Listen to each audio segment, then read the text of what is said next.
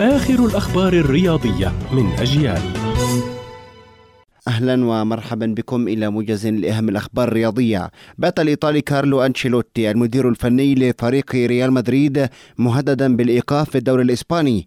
ووفقا لصحيفة ماركا الإسبانية فإن لجنة الحكام أرسلت شكوى ضد أنشيلوتي بسبب تصريحاته عقب مباراة جيرونا. ونقلت لجنة النزاهة شكوى الحكام إلى لجنة المسابقات التي ستجتمع الأربعاء المقبل لتحليل التصريحات واتخاذ قرار ضد المدرب الإيطالي. وذكرت الصحيفة الإسبانية أن أنشيلوتي مهدد بالإيقاف من مباراتين وحتى أربع مباريات وفقا للوائح الاتحاد الإسباني لكرة القدم.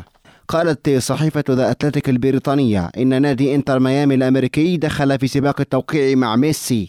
وزعمت العديد من التقارير أن باريس بدأ مفاوضات التجديد مع ميسي بينما يحاول مسؤولو برشلونة إعادته إلى الكامب نو مجانا. وأشارت الصحيفة البريطانية إلى أن المفاوضات تسير بشكل ممتاز بين النادي الأمريكي وممثلي ميسي وأوضحت أن إنتر ميامي متفائل بشأن التوصل إلى اتفاق نهائي مع ميسي عقب كأس العالم.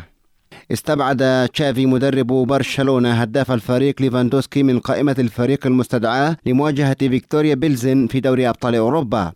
ويأتي هذا الاستبعاد في ظل انتشار تقارير صحفية تفيد بأن إدارة برشلونة ستدفع أكثر من مليون يورو لبايرن ميونخ حال سجل ليفا أكثر من 25 هدفا هذا الموسم. أخيرا فاز الهولندي ماكس فيرستيبن سائق فريق ريد بول بسباق الجائزة الكبرى المكسيكي للمرة الرابعة وأصبح أول سائق يحقق 14 انتصارا في موسم الفورمولا 1 كانت هذه أبرز الأخبار الرياضية. كنت معكم محمد سمحان.